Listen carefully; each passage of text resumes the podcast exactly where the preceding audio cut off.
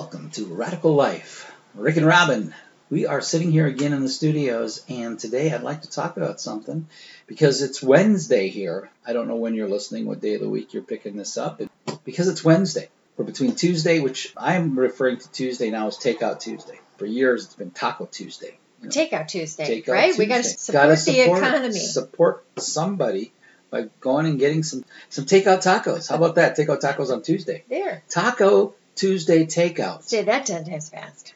Once was enough, and I don't think it was really all that fast that I said it. But it, no. and it isn't even Tuesday. It's Wednesday, It's Wednesday. and tomorrow is what's known by many as Throwback Thursday.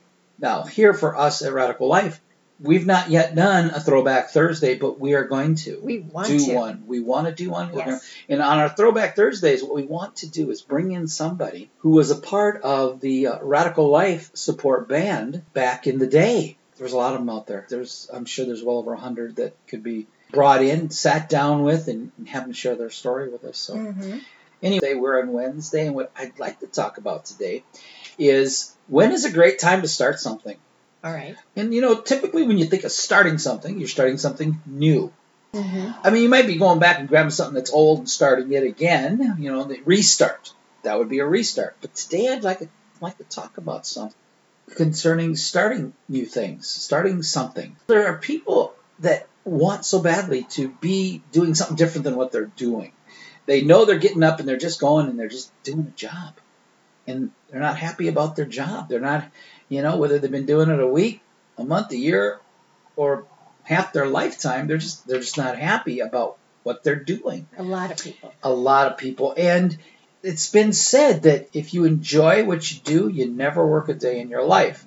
Well there's a whole lot of people going well never enjoyed what i do or i haven't enjoyed it for a really long time.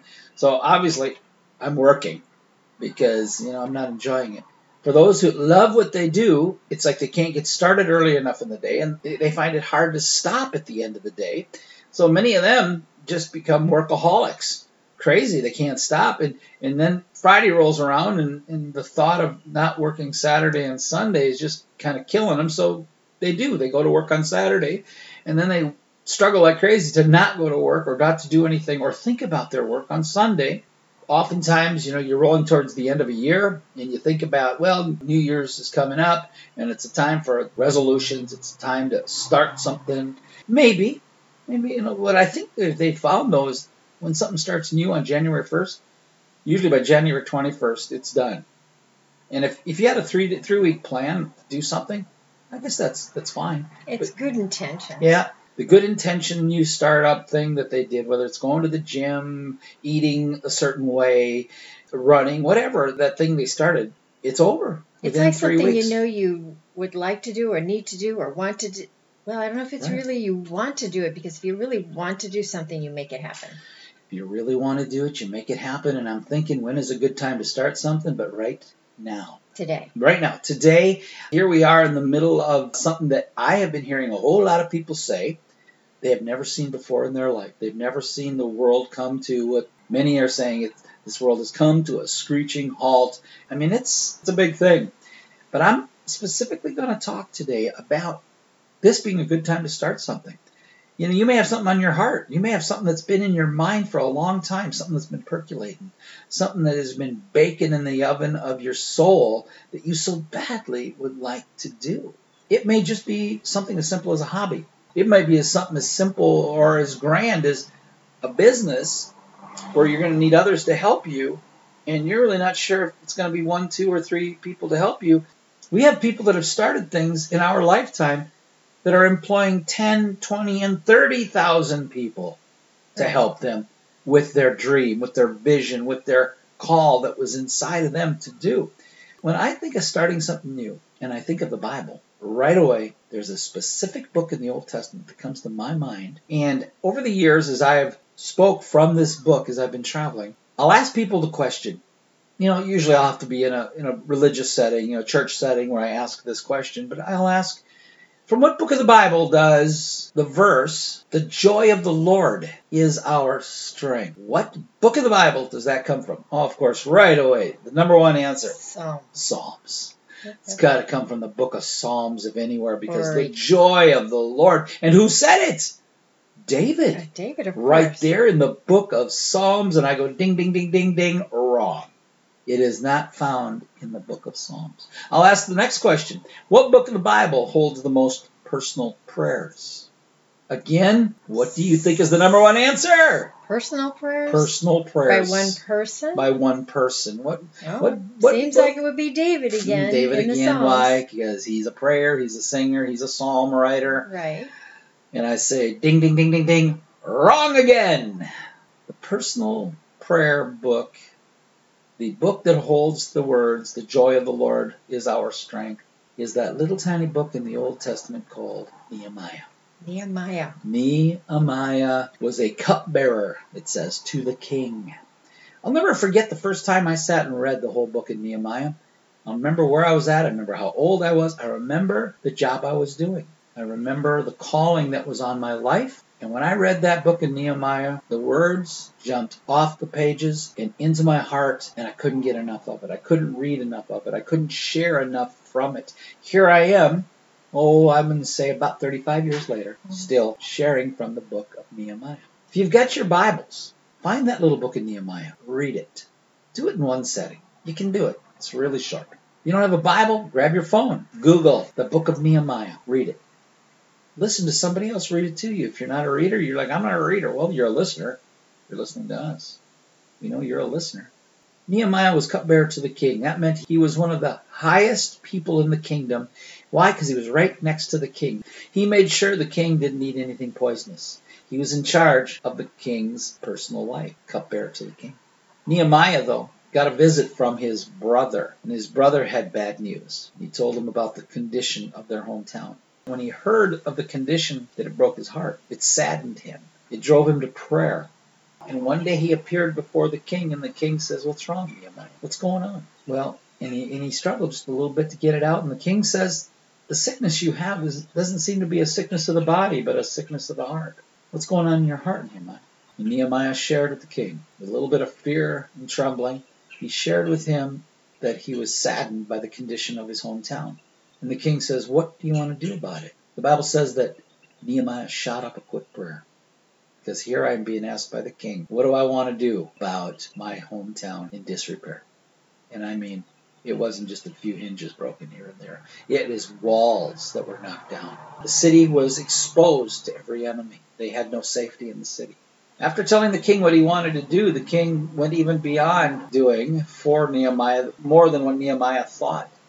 Nehemiah was given letters from the king for the wood that he needed from the king's forest. The king sent him away with a brigade of soldiers, with an army of, of men to give him safe passage back to his hometown.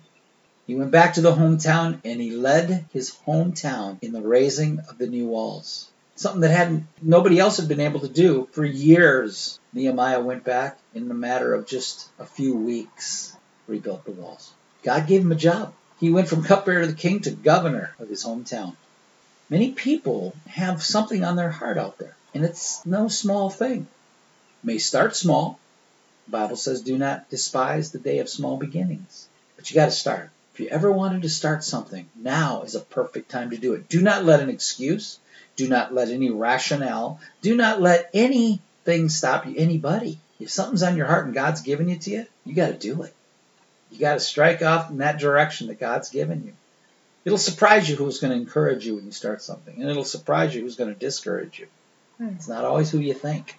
If you read that book of Nehemiah, you're going to see those who were against Nehemiah, who stood up against him. People that could have walked with him, people who could have chipped in and made the raising of the walls go even better, but instead they stood around as discouragement.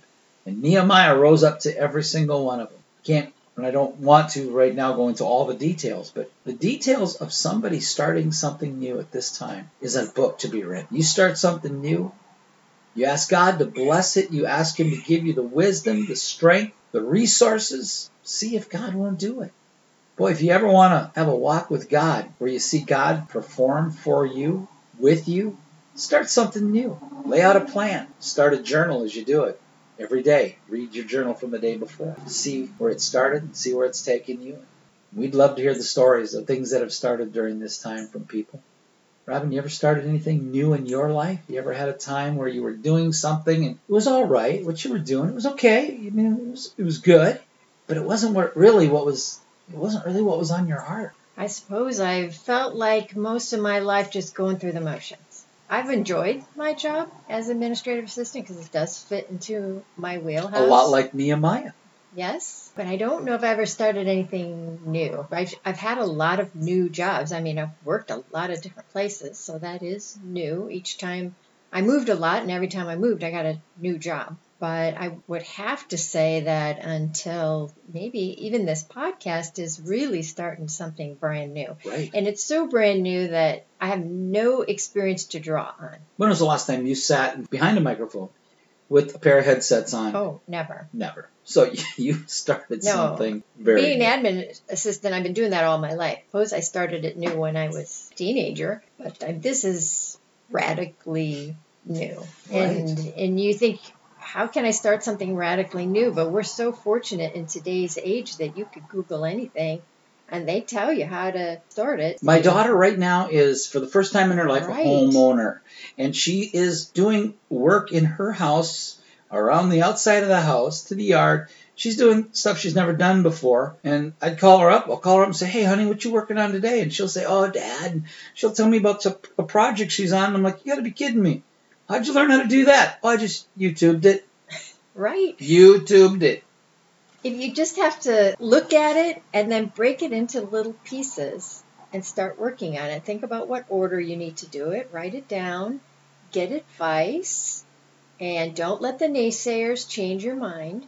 And you And- don't have to buy every tool in, know, in- Try the, to do it store. inexpensively at first. So My daughter goes down to the library. There is a tool library. Oh, I didn't know that. I, well, yeah, right. Wow. She goes to a tool library and checks out tools that she needs for the day. You can go on Facebook groups and ask questions, and people will tell you this is the way to do it. This is the cheapest way to do it. We have the highest quality, but it's you A know, homeowner special is what you're talking about. yeah, we know what those are like. we know what homeowner specials are. So, Right. so- hey, even better yet, just cleaning up a place that may Oh. have been in disrepair. yeah, maybe like- something new is Doing the landscaping you've always wanted to do. Right. Or just doing landscaping in, a yard that needs it. And neighbors love you. Mhm. They just love you. You're, you're bringing up the value of the properties in the neighborhood. You don't want to be the guy that or the gal that people go, oh, there goes the neighborhood. You want to be the one who's, man, look what they did to the neighborhood. But you're talking with Nehemiah about stuff that really moves your heart. Oh, man, Yes. really? And that's what I believe everybody could do. Everybody, it's, not just for those people over there or that guy or, you mm-hmm. know, that was his dream. No, what's your dream? There's a lot of new things you can do to just Unbelievable. touch a person's heart. During this time that. that we're in with all the stuff that's going on and all the bad news, you can rise up and do good news stuff. I actually have felt that there's a lot of people being moved by God to be creative Yes. now in so many ways. And creative in ways they would say they never had the time Right. or they thought they never had the time to do. They're learning how to play new instruments. It's an amazing time. A lot is going to come out of this. A lot good I believe coming out it. of this. Ladies and gentlemen, radical life. Woo! Radical life.